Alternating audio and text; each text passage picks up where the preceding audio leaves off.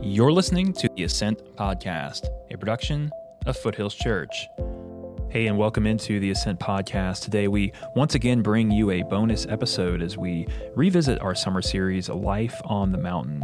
And today, I sat down with Pastor Trent to talk about what it means to live in a culture of critics and what Jesus specifically had to say on the topic of judgment and judging others. But before we get started today, be sure to download and listen to our current series, Real Friends. Part one is available now, and you can catch part two when we release it next week. In fact, if you enjoy this series and want to ensure that you always get the latest episodes right as we release them, please support us by hitting the subscribe button and dropping us a rating.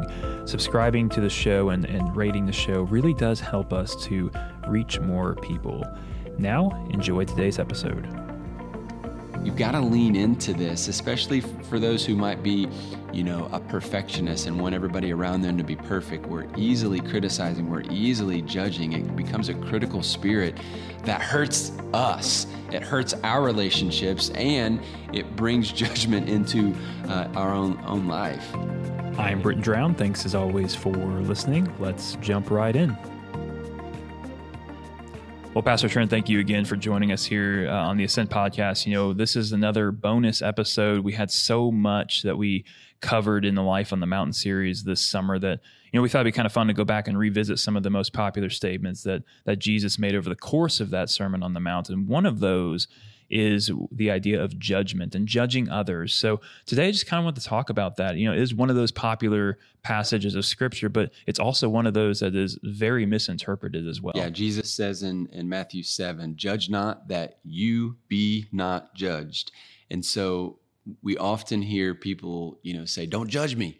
Don't judge me, bro you know and so we're constantly in this culture like you know afraid to judge people but then people are getting judged and criticized all the time everywhere. So we don't want to be judged but we like to criticize. And so we, we we live in a culture of critics. And so whether you turn on the radio or you're watching the news um, facebook and social media is is filled with just blasting people and uh, we blast people uh, for what they say or what they don't say or how they live you know what they you know what they should be doing. And so you know popular figures um, athletes coaches these kinds of you know presidents of companies you know government officials every everyone feels like the freedom to like criticize someone. And so uh, but when it comes to judgment jesus kind of flips the script on us and and and tells us to do some things that uh, we weren't really expecting. What are some of those ways in which you know, even in the church, it, it seems like this isn't just an issue. Oh yeah, with those outside of the church, but really.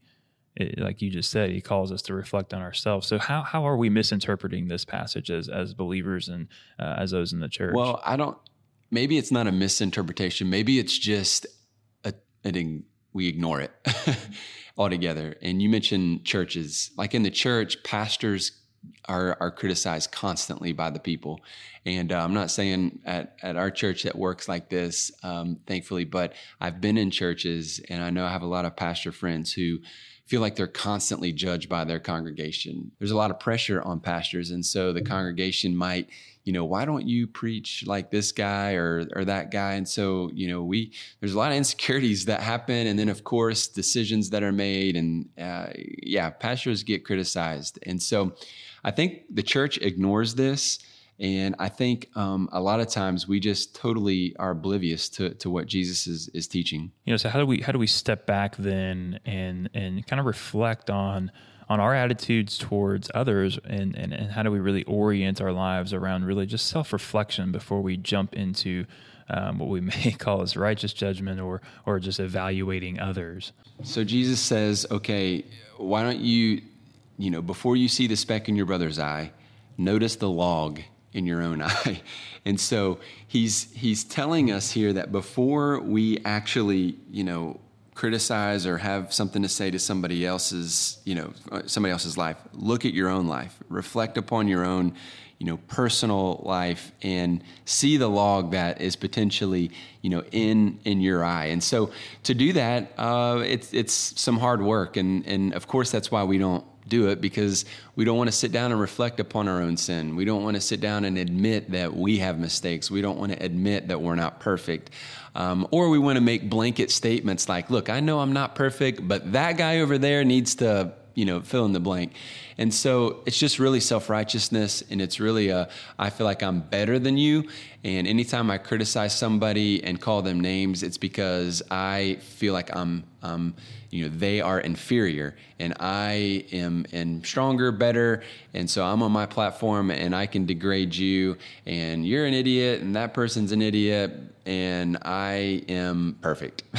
or, you know, I, there's no fault in my life something you brought up in your message too that I think really relates well to this idea is this fundamental attribution error. Can you can you kind of walk us through what that is and, and how and how so many of us kind of fall victim to this mentality? Yeah, so I read this first in Patrick Lencioni's book, and uh, he just talks about how this fundamental attribution error is when we tend to falsely attribute the negative behavior of others to their character while we attribute our own negative behavior to our environment. So, um, your coworker might be late to work and you internally start judging them and you think, oh, he's just a lazy bum, always late to work, you know?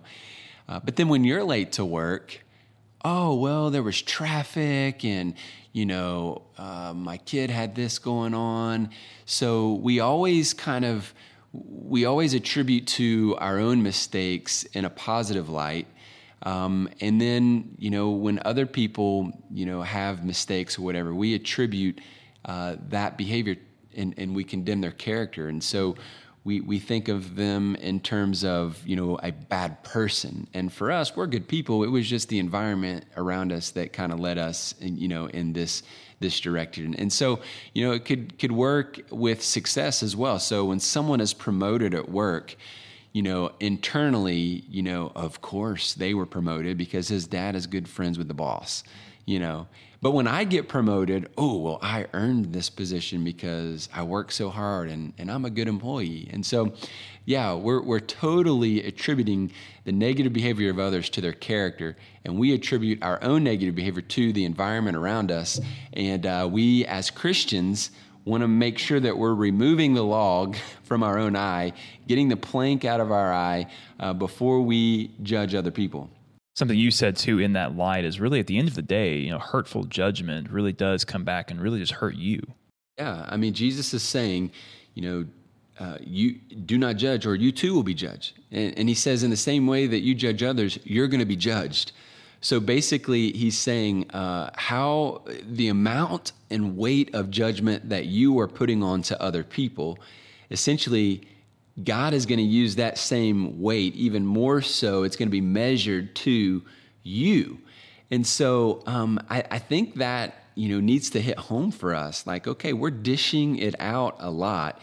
And whatever we're dishing out here, God is saying, I'm going to bring that same weight on to you and i'm going to judge you in that light. And so uh, i think in that with that mentality we we need to begin to stop being a critical person and judgmental person and and uh, we've got to lean into this especially for those who might be you know a perfectionist and want everybody around them to be perfect. We're easily criticizing we're easily judging. It becomes a critical spirit that hurts us. It hurts our relationships and it brings judgment into uh, our own own life. You kind of hit on this too. Um, Jesus didn't say that, that judging other people is completely or inherently wrong. There is a there is a process and, and, and a warning that comes along with that too yeah. about judging others. So can you kind of walk us through um, that kind of balance there of, of of not judging others until you really truly evaluate yourself, but then also using this this process and lens through which Jesus provides to yes. to do judge others. People use this verse to tell people not to judge them. Jesus says, Don't judge or you'll, you'll, be judged, so don't judge me. Well, what he's actually saying is the proper way to judge people. And so, as Christians, we are called to, to judge each other's behavior for the purpose of helping each other, you know, uh, avoid sin and overcome sin and, and live a life of holiness. And so, but there is a right way and a wrong way to do that. And so his, his point here is step one, remove any logs that are in your eye. So uh, step one, you want to examine yourself and make sure that you're walking in the faith and make sure that, that, that you don't have a blatant log in your own eye. If you are living, you know, if you're married and you're having an affair, please don't try to tell someone else how to treat their spouse. And that's essentially the log, you know. And I think, you know, that that that's the mentality that Jesus is is is is trying to um, do here. Like if you are struggling financially and you're upside down, you know, financially, you've got so much debt, and please don't try to go tell somebody how to, you know, do their finances. And so I think that's that's the point. And so he wants us to see clearly. And so to see clearly, we have to live a life of repentance. Uh, we we have to uh, totally uh, begin to self-examine our life, repent of sin, turn from sin, and, and then begin to walk by faith, see clearly, and then we can begin to help other people who might have a blind spot in their life, and, and maybe they maybe they really are treating their spouse poorly, and you see that. Okay, well, let me make sure you know the plank is out of my eye, and then I want to approach my brother in love and say, hey man, when you said this to your wife, you know, how do you think that made her feel? Now we're getting to a place to where uh, judging judging is not hey, bro, how you're treating your wife, that's terrible, man, and calling him out on Facebook and blasting him like that's terrible. No. But in love, he's my brother. So over coffee, as we're watching the game, hey, I heard you say this. How do you think that? Those that's I think where Jesus wants us to go. And if your brother, you know, is is inclined to live his life for Christ, he may say, "Man, I did not even think about that," or "Man, I appreciate you bringing that up." um, I need to apologize to her. I mean, that's how it's supposed to work on the surface. Yeah, that's really good. And, and, and, it kind of alludes to something that, that you said in your message, too, that, that, I thought was really good. You said it's never really wrong to call wrong yeah. wrong when, yeah. when God says it's wrong. so um, here's a clip from, from that message. It's never wrong to call wrong wrong when God says it's wrong. So when God says something is wrong, again, we point people to the scripture and when he says it's wrong, it's never wrong for you to say it's wrong. So, as we talk about this, I don't want anyone to get the impression that we're not supposed to share our opinion when people ask. In, in many ways, the church is the conscience of America. And so, when asked, we, we share. And, and, and when given an opportunity, we share. But it's all in the approach, isn't it? It's all in the attitude, it's, it's, it's all how we do it. And so, as we think about this, we turn to John 7, where John says, Don't judge by appearances, but judge with right judgment. So can you just kind of expand a little bit on that practically? How, how do we how do we know when it's not wrong to call wrong wrong when God says it's wrong and just kind of go in a little bit more detail on on what that what that really practically looks like? Well, when scripture says that something is wrong, when scripture calls sin uh, it describes what sin is, then we agree with that. And so it's it's not wrong to say, you know, lying to your spouse is wrong. Don't do that. like, well, we know that lying is a sin. And so when someone is experiencing sin in their life, it's lined up with the, the word of God, then it's, you know, it's it's okay to call that wrong. And we live in a culture today that doesn't want to call wrong wrong we live in a culture that wants to say whatever you think is wrong is wrong, whatever you think is right is right. And so, as followers of Jesus, we have a worldview that's totally different. We live by a standard that is much higher than popular opinion. And so, we, we go to the Word of God and how you know it teaches it directs our life it directs our morality it shows us the difference between right and wrong and so we're not afraid to align ourselves with the, the standard of God's word. And so uh, when we're in the church, and I think this is important, like we're not called to go judge the world and go, you know, to our neighbors and say, what you're doing is wrong, what you're doing is wrong. That's not what we're called to do. In fact, we're called to do the exact opposite. We're called to judge each other in the church. And so, you know, Paul uh, goes into this um, and he tells us, what, why do I have to, you know, go judge the world? Like, that's not what I'm supposed to do? I'm supposed to judge my, my, my, my fellow believer. And so this is all happening in the context of the local church. And so um, I think we have to keep that into perspective that we are calling each other out um, in a loving, godly way so that, you know, we're not hardened by the deceitfulness of sin and, and live a, a life of unholiness, but we're living a life of holiness. And so as a, as a follower of Jesus, like I welcome that with the people that I have given, you know, that authority to do in my life. Like I wouldn't just uh, the, you know, the random guy on the street to walk up to me and criticize my preaching, I'm not going to take that well. But my really close friends, um, the people that I know love me, that I know love Jesus, they, they love the vision of this church, and they say, hey, man, what you said sounded like this, and you might have, and you probably should think about. You know, I'm going to listen to that. I, I, pray that I would listen to that. Um, um, but the, you know, the random people, no.